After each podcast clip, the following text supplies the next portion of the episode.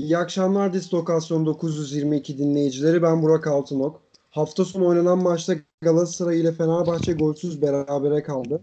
Maçla alakalı her şeyi konuklarım Denizhan Dağdelen ve Fidel Baran Öztürk ile Derbanles programında konuşacağız. Öncelikle hoş geldiniz. Hoş bulduk. Hoş bulduk. Ee, hemen hemen bütün Türkiye'nin beklediği ve isim olarak da çok şey vaat eden bir maçtı. Ee, nasıl bir skor oldu? Nasıl oyun oldu? Nasıl değerlendirirsiniz? Fidel sen başlıyorsan. Ben mi başlayayım? Başlayalım. Hep sen başlayınca. ya dediğin gibi gerçekten hani tüm Türkiye'nin beklediği bir maçtı ama e, aslında önceki maçlara nazaran bir tık daha bir, bir şeyler vadeden bir maçtı bence. En azından ilk yarı itibariyle. ikinci yarı oyunun çok fazla durmasıyla çok zevk alamadık yani maçtan. Ee, Galatasaray'ına yine bir plansızlık vardı. Ee, Fatih Terim'in sahada olmayışı belki biraz buna etken oldu. Ama 5 haftadır gene de Galatasaray çok iyi performans sergilemedi. Yapılan iyi transferlere rağmen. Ee, gene sonuca gidemeyen bir Galatasaray verdi. Beklerin etkisizliği, e, çok fazla oyuna katılamaması, e, stoperde, stoperlerde e, Muriç'in Galatasaray savunmasına kar- karşı kurduğu üstünlük vardı yine. Fenerbahçe 15 dakika 20 dakika baskılı başladı. Ee, daha da iyi oynayan taraftı bence. En azından bir şeyler vaat etti. Ee, ama genel olarak çok etkisiz bir oyun vardı diyebiliriz. En azından e, pozisyon etkinliği açısından, pozisyon kalitesi açısından. ben, benden bu kadar en azından başı için. ben, Denizhan sen neler söylersin? Ee, ben de şöyle bahsedeyim. Ee, Fenerbahçe'den bahsedeyim. Sonra Galatasaray'a ufak bir değineyim. Fenerbahçe'de e, önceden, önceki haftalarda oynanan deplasman oyunlarına nazaran bir plan, bir kurgu vardı maçta.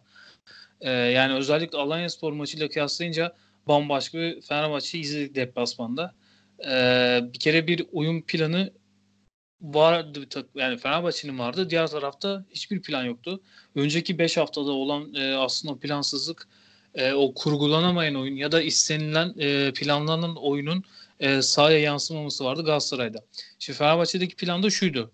E, daha çok 1 ile 2. bölge arasında e, ayakta savunarak yani top hamle yapmadan rakibi biraz daha e, oraya çekerek oynamaya çalıştı Fenerbahçe.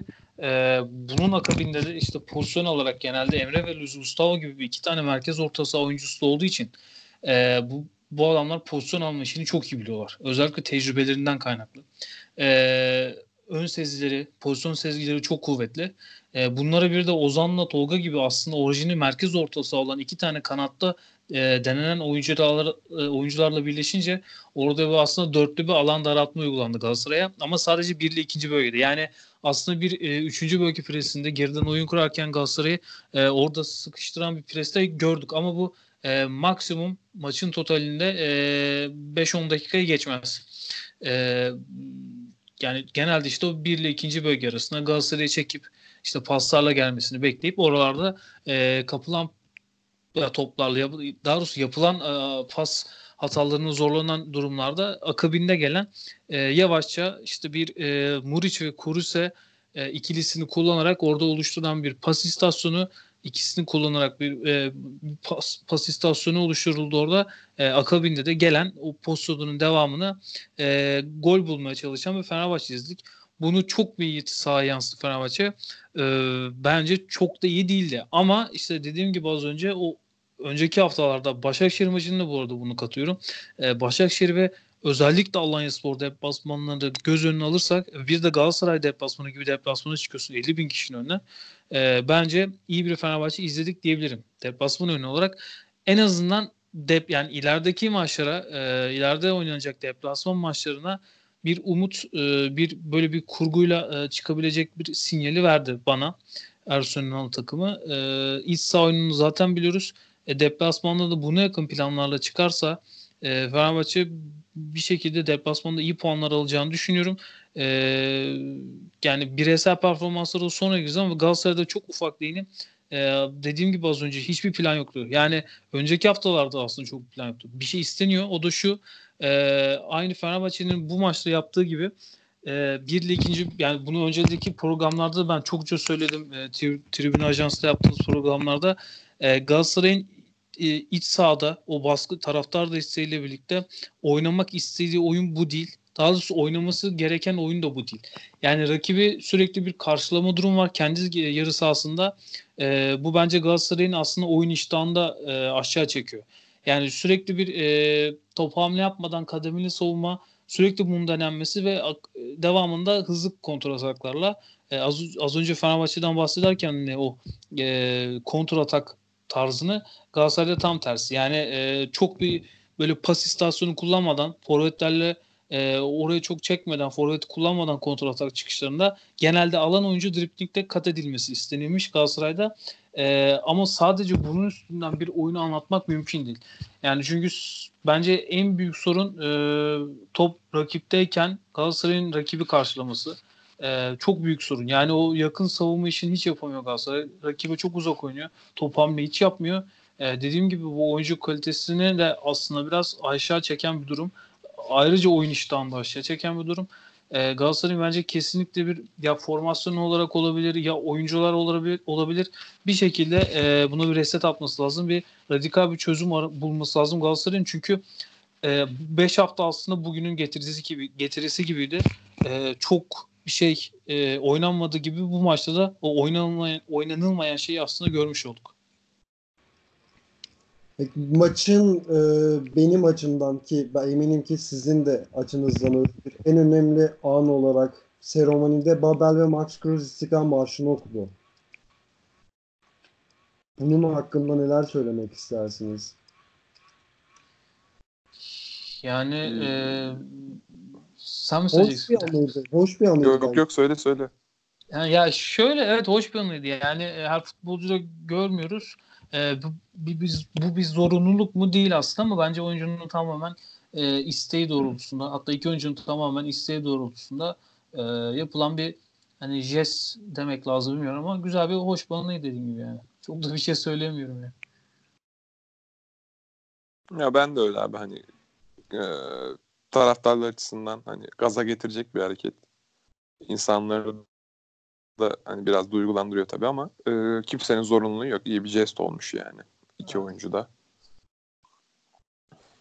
Denizhan az önce bahsetti biraz taktiklerden falan. Aslında e, sorum iki takımın taktiği neydi? Her iki takım da ne için sahadaydı diye sordum.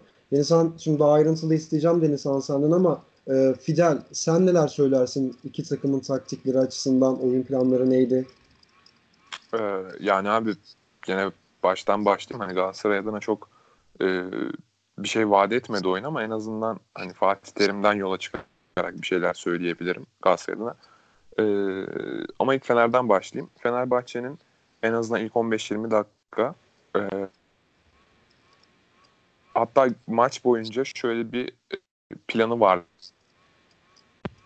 Biraz geride karşılıyor Galatasaray Denizhan da dediği gibi.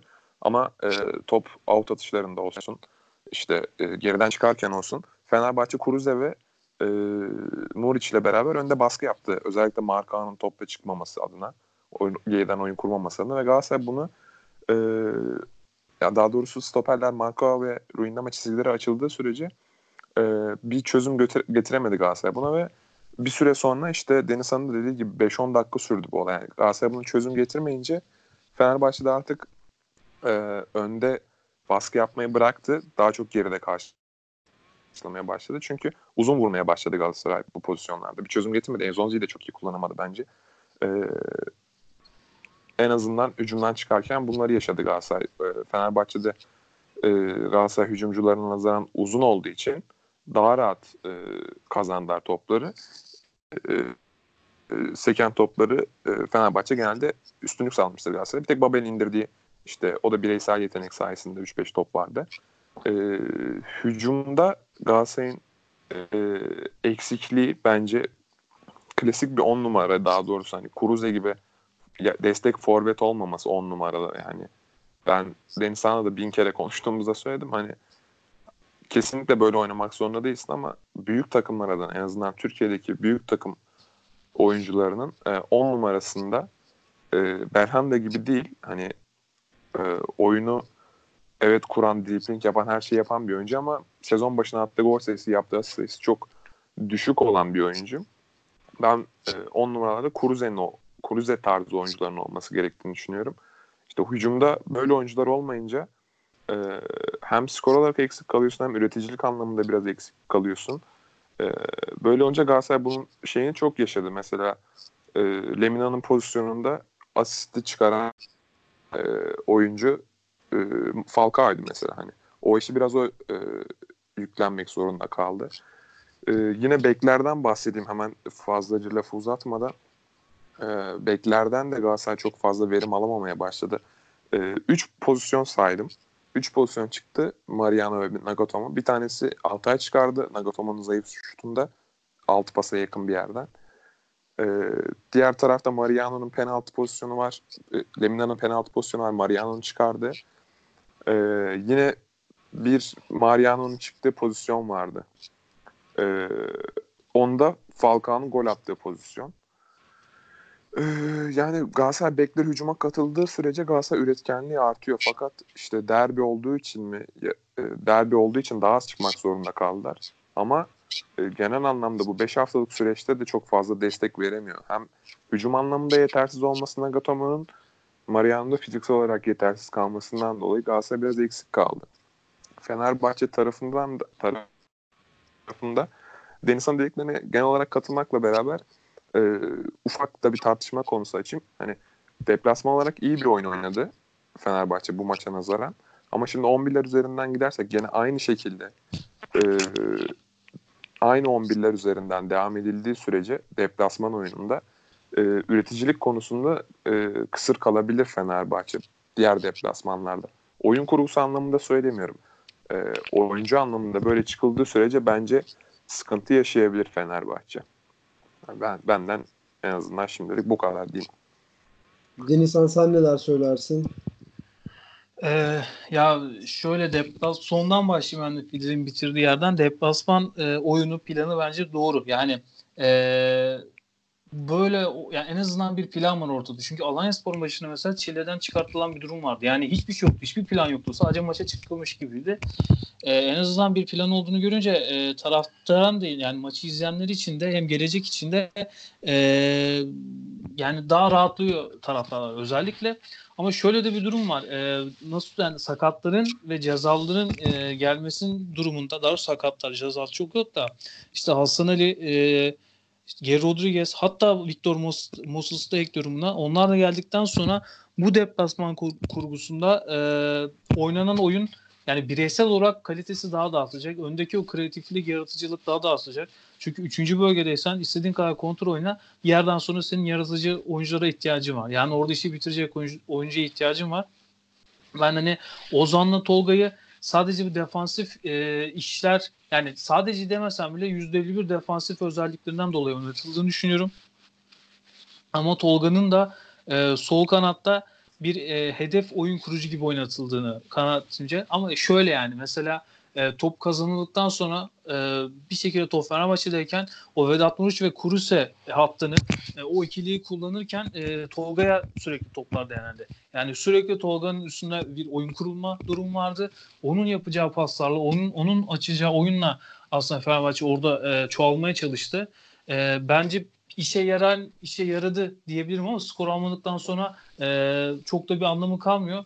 E, ama en azından e, ilerisi için ilerideki ileriki haftalarda oynanacak deplasman maçları için e, Fenerbahçe adına e, lehine güzel bir durum diye düşünüyorum ama e, dediğim gibi ya Fidel'in şurada katılıyorum. Bu oyuncu kalitesi kesinlikle özellikle hücum hattında e, bu planla çıksam bile bu maçta olmasa bile ama öbür maçlarda bir yerde e, o kreatiflik azalacağı için e, senin skor yükünde e, aşağı çekecek. Çünkü bu, bu sefer Vedat Muriç ve e, Kurus anlaşmasına kalıyorsun. E, onlar da bir yere kadar.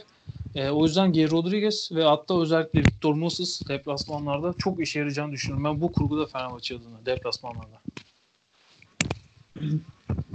İki takımdan bahsettik ve hücumculardan bahsetmişken ben de iki takımın golcülerini konuşmak istiyorum. Falcao ve Muriç nasıl bir performans, nasıl bir dergi performansı sergilediler sizce? Fidel, sana soruyorum. Heh, abi mikrofonu açtım. Ee, şey, e, yani Falcao'nun bahsedildiği gibi hani etkisiz kaldığını ben düşünmüyorum. Yani etkisiz kaldı tabii ki maç içerisinde çok fazla topla ulaşamadı. Ama bunun nedeni e, Falcao'dan dolayı değil takımın geri kalanının topu öne doğru taşıyamamasından kaynaklı ve genelde Galatasaray uzun vurdu. Onu da Babel'e doğru indirdi. Ee, orada bir oyun sıkışması oldu yani hani Falcao ne kadar topla buluşursa buluşsun çok yalnız kaldı e, şey hattında e, üçüncü bölgede.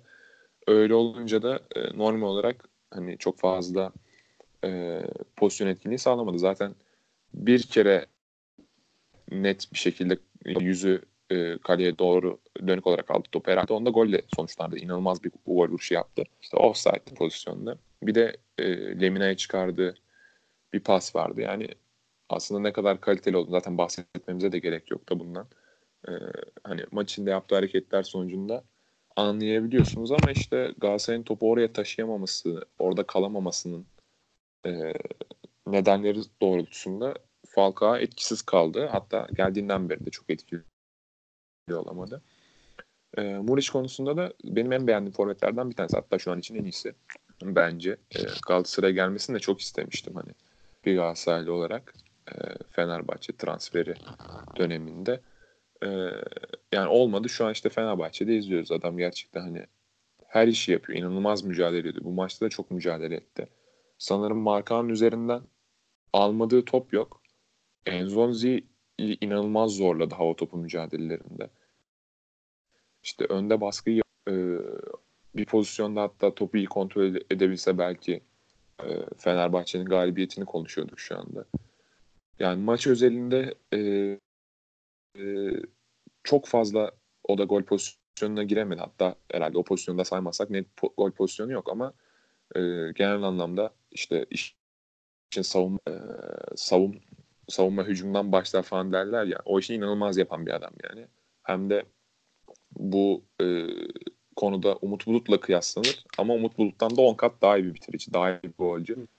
Yani e, gerçekten Şampiyonlar Ligi arenasında çıktığı zaman e, çok daha büyük paralara satılır diye düşünüyorum bu için. Deniz Hasan neler söylemek istersin? Yani Fidel aslında güzel özetledi. Ben de şöyle değinim. Ee, bir kere Falcao konusunda kesinlikle Falcao'luk bir durum yok ortada. Yani e, bu haftaya kadar da performans verememesinin en büyük nedeni yine dönüyoruz dolaşıyoruz işin temeline geliyoruz. Galatasaray'ın bir oyun planı olmaması. Ee, yani Galatasaray böyle devam ettiği sürece özellikle sadece bireysel yeteneklerle bireysel performansların üstünden bir skor alma çalışma e, skor almaya çalışması devam ederse e, Falcao'dan hiç verim alamazsın. Yani bu ve bu sefer de hani kötü transfer olarak lanse edilir ki hiç değil.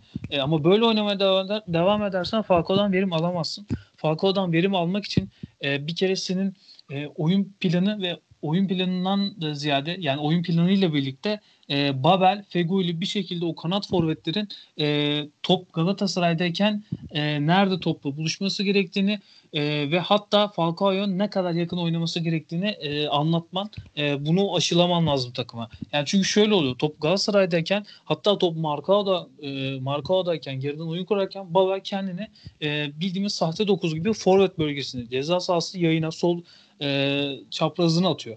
Bu sefer böyle olunca Nagatomo'nun aslında önü açılmış oluyor ama Nagatomo da e, hücuma yani hücuma çıktığı zaman o atak bitirme işini yapamıyor. E, Nagatomo boş koşu yapıyor. Sol koridoru kullanmaya çalışıyor. E, Babel senin e, ikinci forvet gibi Falcao'nun hemen yanında. E, bu sefer orta sahada da bir Hazar bir 6 numaran olmadığı için ben en son bir 5 olarak düşünüyorum. E, Stoperlerin arasında biraz da e, daha nazaran giriyor. E, bu sefer ortada bir e, kargaşa oluyor, bir kakafoni oluyor.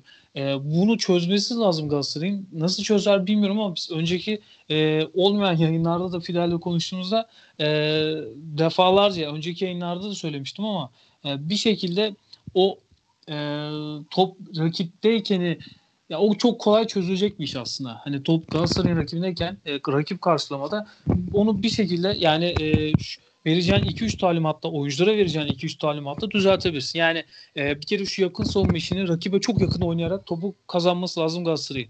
Bir kere o en elzem, elzem durum. Yani topla çok e, rakiple çok uzak kalınca e, bu sefer rakibin oynama alanı açılıyor. Alan daraltam al, alan daraltamıyorsun. E, akabinde de e, rakip bir şekilde senin kendi yarı sahana geliyor. Onu biraz daha buyur ediyorsun aslında. Bir kere bunu çözmesi lazım. E, dediğim gibi bu e, bir şekilde çözülebilir bir durum ama top Galatasaray'dayken, Galatasaray oyunu kurarken bir şekilde orada bir planı senin çok net anlatman lazım antrenör olarak takıma. Aşılaman lazım onu. Bence burada bir eksiklik olduğunu düşünüyorum. Ya da şöyle bir durum var. E, diğer tarafta da bu aşılanmaya çalışıyor. Bu anlatılıyor. Oyuncuların profili buna izin vermiyor. Diye de bir e, soru işareti var kafamda ama e, bence 4-4-2'ye dönmek bunu 10. kez söylüyorum 4-4-2'ye dönmek çok daha akıl kârı Galatasaray için. En azından e, bu kadar yani şu hafta 6. haftaya kadar istediğimiz oyunu e, Galatasaray'da görmeyiz. Başka bir şey olur. Ha, bambaşka böyle sıfırdan yüze çıkmış bir takım izler miyiz? Olmaz tabii ki de ama e, en azından sana bir şey vaat edebilir Galatasaray oyunu. Çünkü şu an hiçbir şey vaat etmiyor Galatasaray'ın oyunu. Bireysel performanslar da üste çıkmıyor. İstedikleri kadar yetenekli olsun. Mesela şunu da değinip kısaca. Ben şeyi anlamıyorum. Yani ee, şimdi evet insanlar da haklı bir yerde. Hani şu bu kadar oyuncumuz var. Kenarda da yedeklerde de bu kadar yetenekli oyuncumuz var vesaire düş, diye düşünüyor ama işte Emre Mor oynadığında e, Oni oynamıyor işte. Feguli oynamıyor vesaire. Hani farazi konuşuyorum. İşte Feguli oynadığında aslında Emre Mor da oynasa çok iyi olur. Aslında Feguli Emre Mor Babel falan da oynasın. Ya bu oyun öyle anlatılacak bir oyun değil. Yani istediğin kadar hücumcuyla, istediğin kadar kanat forvetlerle, istediğin kadar bireysel yeteneklerle çık. Bu oyunu öyle anlatamazsın. Ortada bir kurgun, bir planın olması lazım. Yani maçta da gördük dün. Daha doğrusu maç günü. Ee, Emre Mor da vardı. Sonradan girdi. İşte Fegül de vardı onun öncesinde. Babel vardı. Yani istediğin kadar hücumcularla çık olmuyor. Ya bir senin planı olmadıktan sonra e, bir, bir getirisi yok bunun sana. E, insanların bunu yani bunu anlaması lazım çünkü aradaki e, bu anlaşılmaz durum bizim aslında futbolu bakışımız da bence e, bir, bir yerde kısıtlıyor. Yani o eşiği aç, e, aşamıyoruz. E, bunu da böyle not olarak söylemek istedim ama e, Muriç'e de kısaca bahsedeyim. Muriç bence e, beklenilenin çok çok üstünde oynuyor. Bu, bu kesin. Yani hatta şöyle söyledim ben. Muriç bence kendi beklediği şeyin de çok üstünde oynuyor. Çünkü Ersun Yanal'ın e, özellikle iç sahadan bahsediyorum bu. İç sahadaki bu maçlarda e, oynanan bu maçlarda bence oyunu planı Ersun Yanal'ın Muriç'e göre aslında biraz. Yani e, Ersun Yanal'ın oynattığı oyunda biz aslında biriz pivot santrofor isteğini. Yani bu işte Eskişehir Spor'dayken Nihu vardı. İşte Gençler Birliği dönemindeyken ya biraz farklı profil ama Yula vardı. Ee, Pierre Webo vardı hatırladığımız Fenerbahçe'den. Anlamadım. Pierre Webo. Ha evet evet Webo vardı. İşte yani e, dediğin gibi doğru söylüyorsun. Yani pivot santrofor isteği orada biraz daha takımın e, arkadan gelen oyunculara alan açacak. E, o boş koşuları yapıp topu tutacak hatta. Bir profilde oyuncu isteği vardı ama Vedat Muriç geldiğinde bunları önceki takımlarında çok da vaat etmedi. Yani Rize Spor'daki dönemi e, evet ama Rize Spor'da da bugün burada yaptıklarının e, yarısı falandı yani herhalde. Biraz e, çok çok üstünde performans sergiliyor bu Fenerbahçe için lehine bir durum. Ne kadar daha devam eder bilmiyorum ama e, özellikle iç sahada ben çok çok gol bulacağını düşünüyorum bunun için. Gol bulmasa bile e, Kruse ile o artık telepatik neredeyse telepatik anlaşıyorlar. E, o durumda Fenerbahçe'nin bayağı işine yarayacak diye düşünüyorum. Fenerbahçe'nin e, golcülerinden bahsetmişken maçın skoruna baktığımızda bize böyle bir, böyle bir karşılıyor. Fenerbahçe bu sezon ilk gol atamadığı maçı oynamış. Ee, sizce Galatasaray mı çok iyi defans yaptı Fenerbahçe yoksa Fenerbahçe hücuma doğru işleri mi yapamadı? Deniz yine senden devam edebilirim. Sonra Fidel'e söz vereyim. Yani e, şimdi bir kere Galatasaray e, doğru bir savunma mı yaptı? Ben katılmıyorum. Hani e, daha doğrusu şöyle Fenerbahçe çok zorladı mı Galatasaray savunmasını takım halinde? E, birkaç pozisyon vardı. Hatta o birkaç birkaç pozisyon dediğimde hani 3-4 tane e, gol beklentisi olacak pozisyonlar vardı. E, ama mesela bir karşı karşıya mı kaçırdı Fenerbahçe? Hayır. E, o yüzden bence Fenerbahçe de çok zorlayamadı orayı. E, dediğim gibi az önce programın başında o bahsettiğim oyun kurgusu biraz daha senin e, hani iki kere gelirsin bu oyun kurgusunda iki kere girsin hadi bir kere bir tanesi kaçar e, diğer ikincisini gol atman lazım böyle bir oyun kurgusu.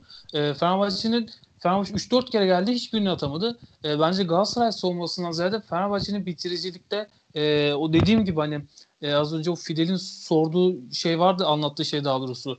E, Fenerbahçe'nin o kanat oyuncuları daha doğrusu Ozan ve Tolga Ciğerci e, gibi bir kanat tercihleri oradaki o kreatifliği de o yaratıcılığı hatta o son bitirişte de pozisyon bitirmesine de e, bence biraz etkili olduğunu düşünüyorum. Çünkü e, Galatasaray hani zaten Galatasaray da çok e, yoklayamadı. E, o Lemina'nın bir pozisyonu hariç. E, hatta belki Nagatomo'nun pozisyonunda yarım yamalak sayabiliriz ama e, Lemina'nın özellikle pozisyonu haricinde o da çok fazla tehditkar olmadı Galatasaray takım adına. E, Fenerbahçe'de e, dediğim gibi bence o Galatasaray savunmasına ziyade Fenerbahçe'nin pozisyonunu bitireme işinden dolayı e, yani mesela Tolga Ciğerci'nin o iki tane pozisyonu var. Bir maçın başında bir de e, plasesi var. E, orada bambaşka kredi yani mesela Geri Rodriguez ile yer değiştiriyorum aynı pozisyonda. E, bunu bilemeyiz ama şu herkesin aklına şu geçer. Yani o e, Tolga Ciğerci yerine daha yüksek oranda golle sonuçlanabilirdi diye. O yüzden ben Galatasaray'ın e, yaptığı savunmadan çok yapamadığı savunması ve Fenerbahçe'nin de çok zorlayamaması dan dolayı olduğunu düşünüyorum bu skorun burada kalması. Devam edeyim Bir daha abi sen ben neler söylemek istersin? Yani ben de aşağı yukarı aynı şekilde Denizhan'ı düşünüyorum. Zaten 11'lere baktığımda da fark etmiştim. Hani gene konuşmuştuk. Tolga ve Ozan'la ne kadar işte e, bir şeyler yapabilirsin. Hani Galatasaray savunmasına e, Galatasaray savunması e, sezon başından beri zaten alarm veriyordu yani böyle pozisyonları e, her takım buluyor aşağı yukarı. E, bulduğunda atınca işte zaten e, Galatasaray puan kaybediyor işte bir şekilde kalesinde gol, golü görüyor. E, Tolga Ciğerci de işte iki kere pozisyon yakaladı. Hatta Kuruze de bir tane net e, kaleye cepheden gören pozisyonda pas vermedi. E, Evet. Cirar'a. Mesela hani karar verme mekanizması birazcık da etkiledi Fenerbahçe'nin gol bulama işini. E, Galatasaray'ın savunmasını, savunmayı asla iyi yaptığını düşünmüyorum zaten. E, işte Luyendama gene birazcık iyiydi Galatasaray adına. E, Enzonzi birazcık işte savunma adına fena işler yapmadı ama genel olarak takım savunması e, çok yerlerdeydi. Bir de benim dikkatimi çeken bir şey vardı. Bilmiyorum sizin dikkatinizi çekti mi? E, Fenerbahçe özellikle ilk yarıda kullandığı her serbest atışta arka direğe Emre Belezoğlu'nun yolda her topu kafayla e, indirdi bir şekilde içeriye. Başarılı oldu, Evet. başarısız oldu. E, Ozan Tufan'a özellikle gönderilen toplar çok şeydi hani çalışılmış. E, Fenerbahçe buradan da gol üretebilir. Ama işte dediğim gibi hani e, hava toplarına ne kadar e, hani güvenebilirsin bu konuda ama sonuç olarak hani Ozan ve Tolga'nın oluşu bir yandan hani burada artı da sağladı. Çünkü Ozan her topa kafa vurdu da. E, ne kadar kaliteli oldu orası tartışılır. Bir iki tanesine hatta bir tanesinde Muslera hani direkt şey tokatladı topu. Yani öyle abi genel anlamda Fenerbahçe bence oyun planında sadık kalarak e, gayet gol pozisyonlarına girdi. Değerlendiremedi. Oyuncu e, artık kalitesinden diyeyim neyden diyeyim bilmiyorum. Fatih Terim kulübede olsaydı Galatasaray adına daha farklı bir skor olabilir miydi? Ben çok merak ediyorum. Siz neler söylemek istersiniz konuyla alakalı? Fidel senden başlayalım. Tamamdır abi. Ya Fatih Terim elbette yani Galatasaray'ın en büyük figürlerinden bir tanesi. İşte ilk üçtedir illaki. Ee, inanılmaz bir adam yani. Herkes de kabul ediyordur. Hani karakteri ayrıdır, başka bir şeyler ama futbol anlamında hani Galatasaray'a kattıkları anlamında efsanesidir Galatasaray. Yani her zaman e, bu işte Ziraat Türkiye Kupası maçında olur. Ne bileyim Şampiyonlar Ligi olur. Başka bir şey olur. Yani her zaman kulübede olması etkiler. Çünkü geçen sene hatırlayacaksınız Başakşehir maçında atılmıştı sanırım tribüne. Yani o bile bence bir şeydi hani onun çantasında duran bir silahıydı yani. Ee, Fatih Terim her zaman bir şekilde orada dördüncü hakemle kavga eder, taraftarı ateşler. İşte taraftarın işte o hakem baskı altına almaya çalışması. Yani bunlar belki biraz geçmişte kalmış şeyler ama gerçekten hani Fatih Terim hala bunları kullanıyor ve bunlar Türkiye'de maalesef hala işe yarayan şeyler. Ee, ya Galatasaray'ın oyun planı gerçekten hani sonuçta Fatih Terim'e yazıyor bu e, skorlar, alınan beraberlikler, mağlubiyetler. Ama sağ kenarında oluşu e, sonucu nasıl etkilerdi bilmiyorum ama hani Galatasaray'ın oyununu biraz daha ateşleyebilirdi diye düşünüyorum sadece. Denizhan Ee, sen neler söylemek istersin? Ya ben de e, Filal'le paralel şeyler söyleyeceğim. E, skoru ben de bilemem ne kadar etkili olur, ne kadar etkili olmaz ama e, ya çünkü şöyle bakmak lazım. E, sen hafta içinde takımı e, ne yapması gerektiğini veya hani takımı ne kadar e, antre edemediysen, antrenmanlarda ne kadar eksik yaptıysan e, saha içinde de çok böyle yani baştan yaratılmış bir şey yapamazsın maç içinde yani maçın devamında. E, o yüzden çokça bir bambaşka bir takım iz, izleyemezdik e, muhtemelen olsaydı. E, ama Fidel'in dediği o ateşleme kısmına ben de katılıyorum. Yani en azından e, takıma ileri çıkın derdi. Savunma çizgisini ileri çıkartırdı. E, bir şey yapabilirdi orada taraftarın gücünü aldıktan sonra. E, ama çok da böyle bambaşka bir takım izleyeceğimizi düşünmüyorum ben. Yani çünkü e, kimse orada yani bireysel olarak doğaçlama e, bambaşka bir oyun. Herkes kendi kafasına göre bir oyun planlayamaz. E, sen ne planladıysan, neyi taktik antrenmanda anlattıysan onu yapar takım veya onu yapamaz takım. E, böyle bambaşka bir şey olmaz ama e, o ateşleme kısmına takılıyorum, katılıyorum. Yani bir 5-10 dakikada olsa e, bir şekilde o bir yerde etkisini gösterdi bence olması.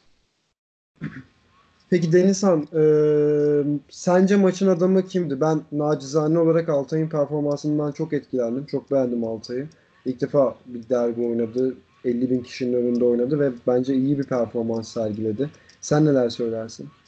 Ya bence de e, şimdi zaten bakınca da şöyle bir maçın bir hani geniş bir özetini e, aklımıza getirirsek ya Altay'ın kurtardığı pozisyonlar maçı biraz e, gidişatını kronolojik olarak da maçın gidişatını değiştirdi ama e, çok da böyle sivrilen bir oyuncu bence yoktu.